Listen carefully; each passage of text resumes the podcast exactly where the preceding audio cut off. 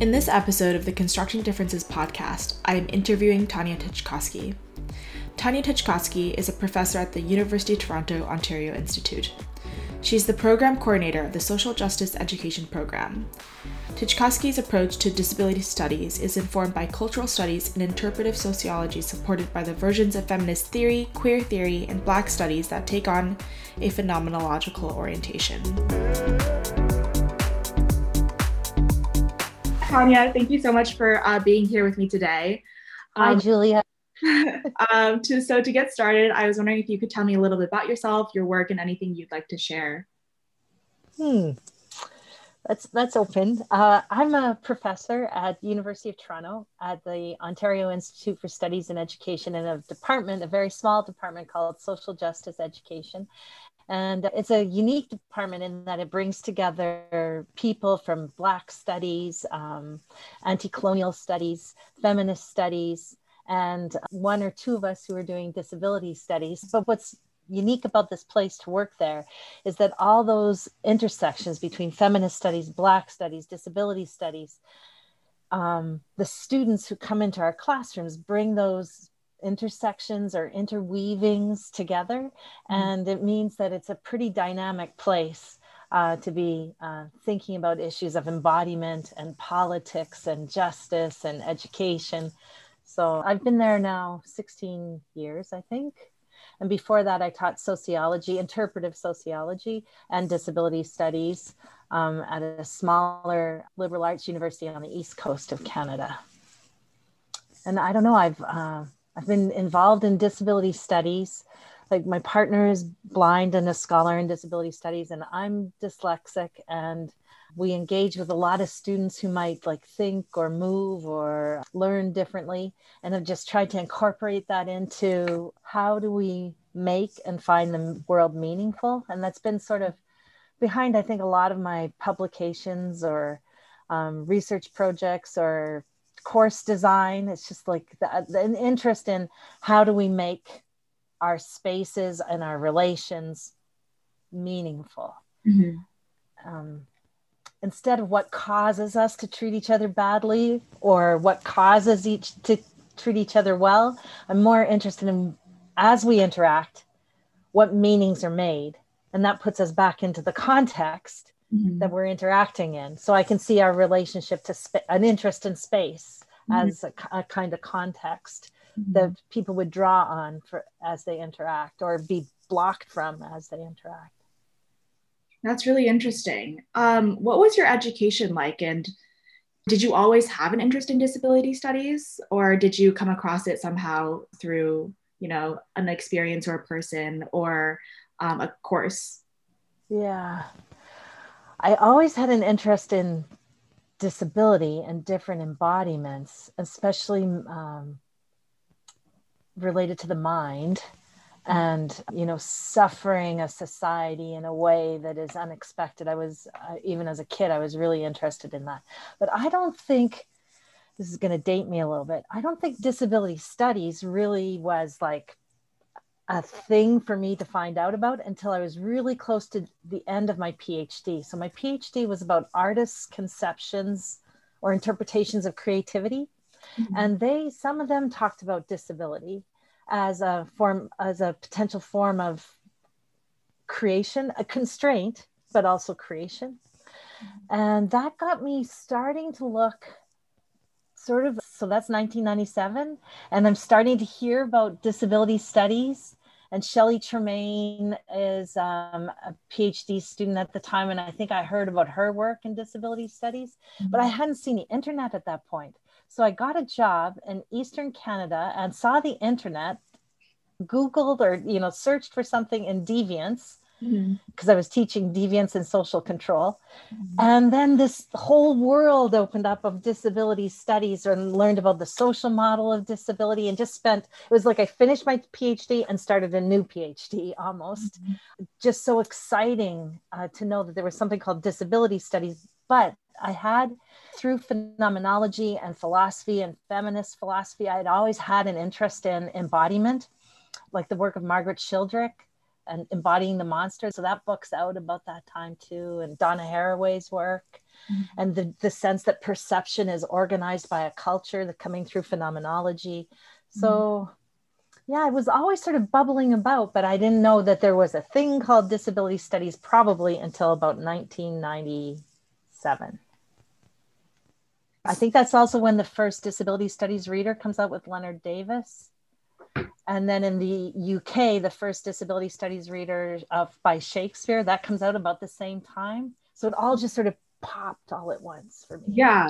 I'm interested how this the timing works out, like how you came across all this knowledge, you know, this production, reproduction, and then circulation. What was that like? And did you have a network of people that you were talking to at the time? Or was it kind of your own research and your own exploration that led you to find all this literature? I, so I moved from Toronto, a big university that had computer systems, but didn't really supply them to grad students to a small university on the East Coast, like small as in 4,000 students and mm. 5,000 people in the town. But they did supply faculty members. I'm a new faculty member on an eight month contract, and I had the computer and mm. this internet. and it's weird to say it now. That opened up what disability studies was. And once I knew it was even a way to search and a, a field that was developing in the UK and the USA, there wasn't anybody there doing disability studies. My partner and I were, who's blind, Rod Michalko, uh, we just immersed ourselves in all of this literature and took that that pathway into it ourselves. Mm-hmm. So it was an accident of fate, I guess. Yeah, that's that's really interesting. I, I don't think I've come across anyone who's had that, and I think it's interesting that even when the internet was just beginning, like this information and literature was mm-hmm. readily available through like a simple search it sounds like mm-hmm. and well rod had just finished publishing right about then i think 1998 too the mystery of the eye and the shadow of blindness so th- and this was more of a phenomenological approach into how does culture organize blindness and sight but mm-hmm. wasn't really informed by there was some work going on in the stories of blindness and how blindness and knowledge were connected in a more sociological fashion. And that's been you know happening since the 1960s but the the switch to say you know we're we're actually going to use disabled embodiment as a way to examine normalcy mm-hmm. that was like a big transfer and that there were other people doing this. Mm-hmm. and then found out about the society for disability studies in the us so all that all happened all at once. That's great. And so now you're a professor and I'm wondering how your methods of teaching now are, you know, education has shifted completely over the years. How are your methods of teaching different than what you experienced as a student in terms of methods, but also maybe in terms of knowledge than in content? Mm. Yeah, I think maybe I was lucky that way in that I was always interested in more interpretive approaches to inquiry that weren't stuck in a cause effect rationality. Mm-hmm. And I myself went to a very tiny liberal arts university for my undergrad, where I think the, a confrontation with the act of interpretation was throughout all of the interdisciplinary training. And my own teaching, I think I have tried to really emphasize, even this year going through COVID and being all, everything on Zoom, I've been trying to orchestrate like how do we encounter the environment or representations of disability or the sense that disability is here how do we then treat that as a moment to uncover the interpretive um, assumptions that we must have undergone in order to know disabilities here. So, yeah, I've been really lucky to have a great group of students. Mostly, I teach just masters and uh, PhD students, mm-hmm. and we've been um, called them performatives. We bring in um, an experience of disability, and it could be one's personal experience or something you read in the newspaper or an event that happens, you know, in front of an elevator or a sign that you see And we just try to use the readings, which are disability studies as well as Black studies, feminist studies, etc., to bring alive how is embodiment being manifest? How is our conception of disability being deployed or called out in these moments? How do we even know we're seeing disability or hearing disability or experiencing disability? What cultural assumptions and values allow us to mark this moment as a disabling moment or a moment of disability and not mark another moment as such? So it's been, you know, even on Zoom, I've sort of been surprised. A great year of working together with students to mm-hmm. just encounter and re encounter our own taken for granted understandings of normal embodiment and disability embodiment mm-hmm.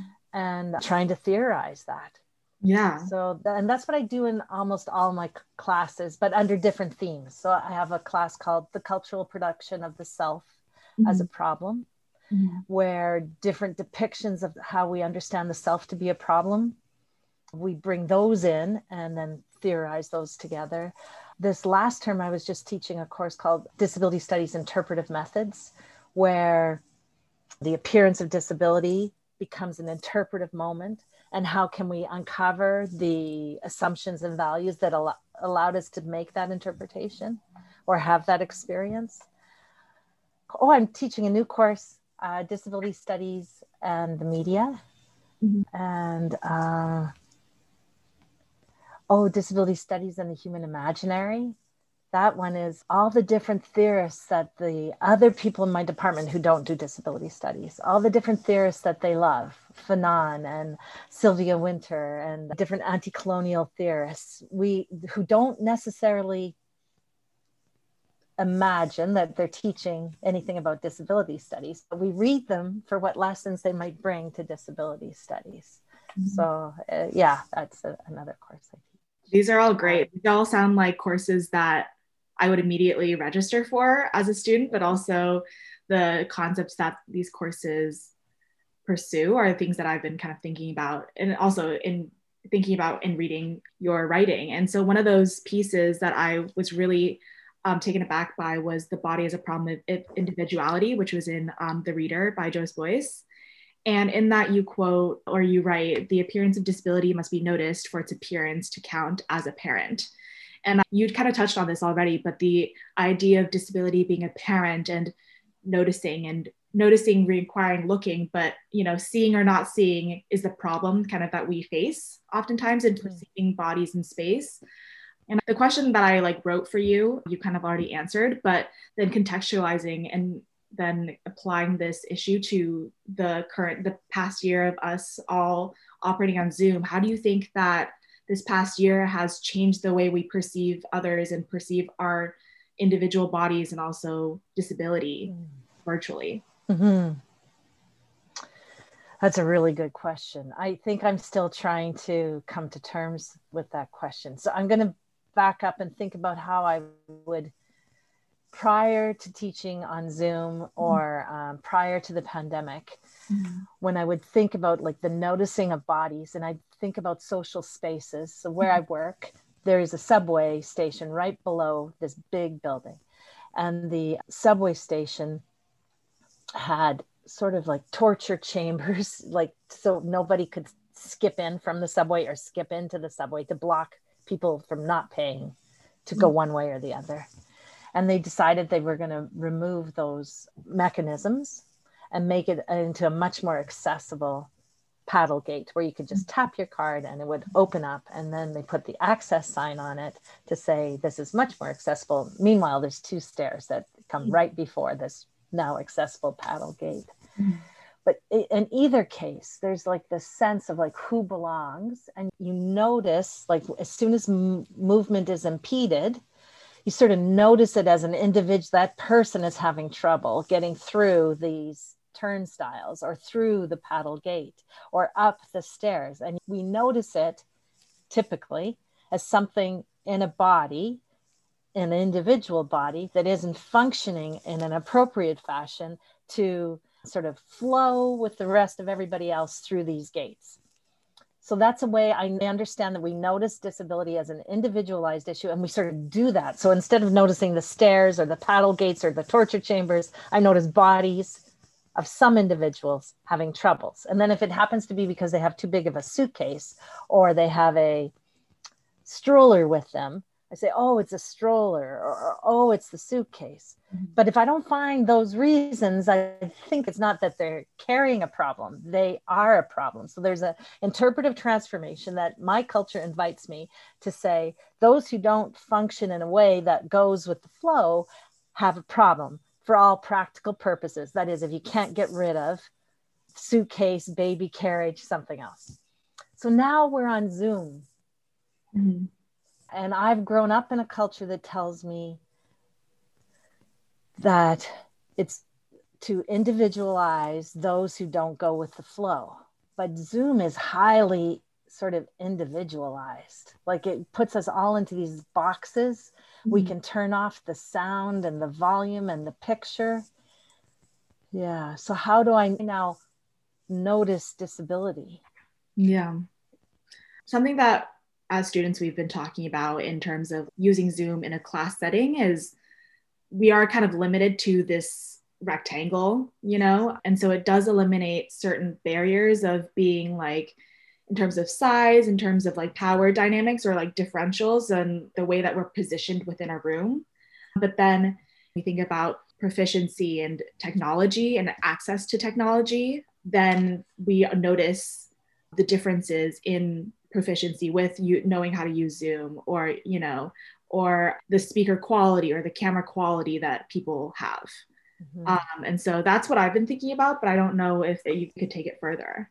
Yeah. Well, even just the assumptions of like the visual demands of Zoom are so massive. Mm-hmm. Like even how to look towards the camera, look towards others, scroll through like you have to be very visually mm-hmm. on top of things to make this work. Mm-hmm. And it really doesn't have any expectations for you not to be sighted. Mm-hmm. This and it has nothing built into it. I do know I have blind friends who use Zoom. Mm-hmm but it's very you know sort of a mechanical relationship to knowing that where the camera is turning the camera on or off. It's just so visually demanding. Mm-hmm. it is. It is. Yeah. i think what i'm trying to get at here is with zoom we as students will probably target or individualize those that aren't as proficient with zoom as being those being of the older generation or those that don't really know how to use technology and those that can't monitor the chat at the same time as the waiting room as you know as zoom in itself has spaces you know and it's just getting to them or like being able to go back and forth from these spaces is also very challenging and mm. demanding mm. of, our, of our vision of our sight yeah oh and like the the sense that you can flip screens like mm-hmm. the agility of one's fingers one's knowledge of how to flip back and forth, all the rules, and then the vision. Like it's a highly physically demanding environment, physically. Mm-hmm. Even though it seems like we're just sitting in front of a screen, it's not so simple at all. Yeah. yeah. It's very embodied. Mm-hmm just a, a, completely different way of then moving to a building and getting through a building and sitting at the classroom. But the agility, mobility, strength, memory, eyesight, hearing to make this all work. Definitely. It's, it's high end demands here. Mm-hmm. Yeah. And in, in that same essay that you wrote about the body as a problem of individuality, you also touch on the Spatial and Education Organization of Universities. And I was wondering, how do, does the university spatially frame disability as a problem? And can you give like an example? Mm-hmm. Yeah, a good example to start with is uh, when I arrived in the place that I work at now, which is the third or fourth largest building on U of T campus and used to have thousands of people that go through it every day uh, using six elevators. So everyone comes through a double sets of doors and uses six elevators with very little milling about space. You're just on the elevator up to where you're going, and then you might mill about. Mm-hmm. But there was the icon of access on a couple doors on a couple washrooms and maybe one or two like student service spaces and it's really interesting to think like that we could you know label just one or two doors one or two offices with an icon of access you know the blue and white sticker of the the wheelchair user mm-hmm. the, the way that sticker works is through the assumption that everywhere else you know you don't need to think about wheelchair access or any other form of mm-hmm. non-normative embodiment like that's the only way we can seek out the icon of access is because we're assuming a background order of exclusion which would make a whole bunch of different bodies problem bodies not because the body has problems but because the the environment is announcing all over the place that it is built for particular bodies so mm-hmm. the icon works only insofar as we as those who are present in the environment assume a basic level of inaccessibility is normal mm-hmm. like we can't you can't just put an icon and say oh well look for the icon unless you assume that the background order is an exclusionary order. And if the background order is an exclusionary order, that means that certain people are made problems to the order. And those problem people have to be trained to go look for the icon. mm-hmm. So then it turns out, like this building I was working in, that they put icons on. This is back in 2006. There were icons on really inaccessible washrooms and doorways that weighed so much you couldn't open them. Mm-hmm. And so you say, well, I think you should take down the icon. There's nothing accessible about this doorway. You can't get through here with a wheelchair. The door is really heavy. Why is this icon here? And the reason given would be, well, something's better than nothing. So that also is another way to constitute certain people as problems. They just need a little something to indicate that they are a problem that's barely thought about and you roll towards the icon or you move towards the icon only to discover that you're not really being taken into account. So there's this kind of call by the environment that then says, What's your problem? Mm-hmm. Because if you put an icon of access on a really super inaccessible door, you're really just telling a person, you know, we don't want to think about you. mm-hmm. Why put this like, at all? I think there's a lot of ways that the environment announces that you're a problem if you're handed a, a, course syllabus or you look up your course syllabus and it has just everything there and then at the end of it it says and if you have any trouble with this go consult the disability access office it's named something different on every campus but go access accessibility services mm-hmm.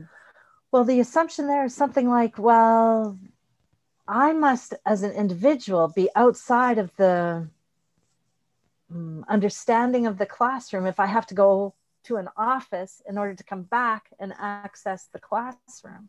Mm-hmm. So I think there's a lot of ways we have of saying disability is a problem. It's an individual problem that should be taken care of in individual ways. Even the access statements on course syllabi mm-hmm. can function to just convince to continue to convince people that this is an individual's problem and individuals need to know to go seek their individual rights as opposed to this is a collective uh, endeavor we make normalcy and non-normalcy and we could do it differently mm-hmm. but just sending people off to the office of accommodation doesn't necessarily change anything i'm not saying get rid of offices of accommodation i'm just saying if that's all we've got to offer, then what we're teaching everybody is that disability is an individual problem. Mm-hmm. Mm-hmm. So, through the built environment, through the policy environment, and then through knowledge is the other way that I think disabled people are constructed as outsiders.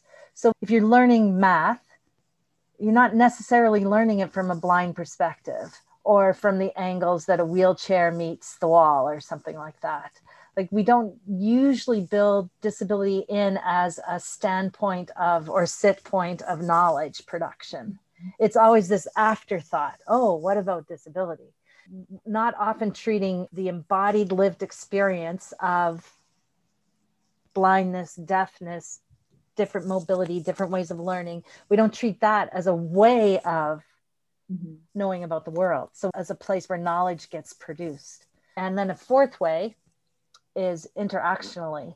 We just make this assumption that a hello begins with eyeballs or something verbal or reading takes place privately or rapidly and it isn't something that we could do like together so i think interactionally is another way we produce a sense of who's normal and who's not mm-hmm.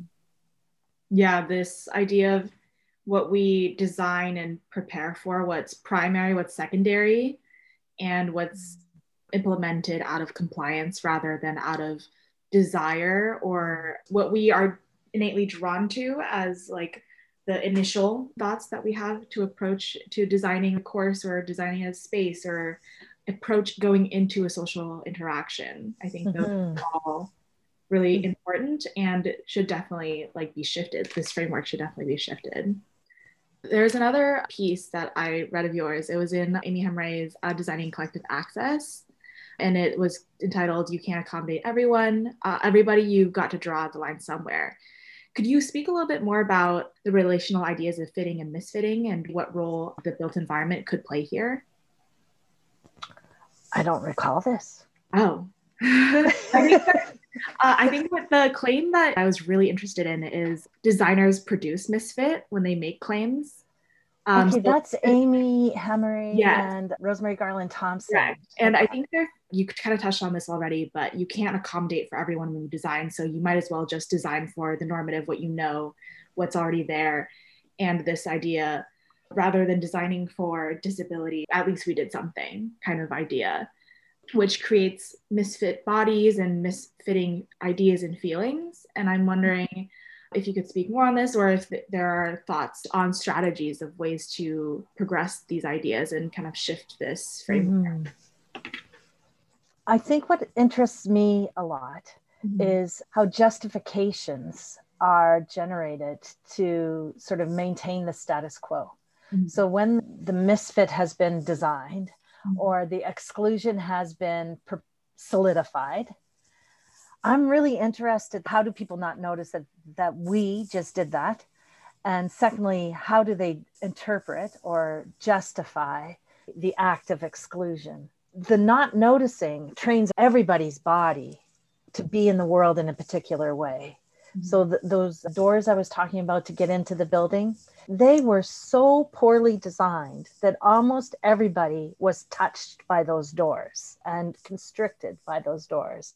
Not only did it block people from getting onto the subway for free, but it made everybody get into these tiny little turnstiles to be squeezed, to feel their movement impeded, to to risk like if anything went wrong with that little turn thing, there was no there was no safety in it either. Mm-hmm. So for us not to notice built blockage as misfitting so many Mm-hmm. means that we have to have here we would be the normals mm-hmm. the so-called normals mm-hmm. would have to sort of train themselves to have an alienated relationship to their own bodies mm-hmm. So those who are made so that they can sort of get through even though it's tricky they can get through the technology the environment is constraining you and holding you back and and mm-hmm. and potentially dangerous and to do that day after day after day means to alienate oneself from their own embodiment. Mm-hmm. Then to not notice it and then to justify it. Oh, you finally notice that this environment is really poorly designed. Now, why is justification the next move? And how does justification sort of serve as a re education of an inadequate environment? So that's what I'm really interested in is like, how do we not notice? Mm-hmm everybody we've made go missing? Mm-hmm. And then how do we convince ourselves that this is okay? And I know all along the way, my word we needs to be questioned. But I think it is kind of tied up with like the white supremacy of normal man, as Sylvia Wynter would say, that requires us to go through this diseducation, like this education where we are not in tune with our bodies, not in tune with each other, not in tune with who's missing. Right. Well, as a concluding question, I was wondering what are you looking forward to in the future of your field? Hmm. So many things. There's so many great students who have been part of my life and have moved on or doing so many things. So I feel like there's a lot happening. I'm looking forward to supporting. I feel like I'm going to be supportive of others in what they want to do. There's so many different writing projects I want to do. Mm-hmm. I'm looking forward to getting out of this pandemic and back with people. I think um, an arts angle in disability studies is something that's been nurtured through this time of being away from others. So I'm hoping that comes through on the other side. I just wish we could treat each other better and be on the other side of this pandemic. Lots of good things in the future, I hope. Mm-hmm. Well, thank you so much for all your words and thoughts and ideas. Yeah, thanks, Julia. This was fun to be able to do this. Thank you for listening to an episode of the Constructing Differences podcast. To find out more about this project, visit representationsofdifference.com or at representationsofdifference on Instagram. Special thanks to Jan Deirdrich for helping me through the IRB approval process, Dr. Olwan for provoking my thoughts on solidarity, and Professor Lori Brown for being my mentor on this project and so many others. Finally, thank you to all the participants who agreed to speak with me on Zoom throughout the month of April. Your time, words, and thoughts were greatly appreciated.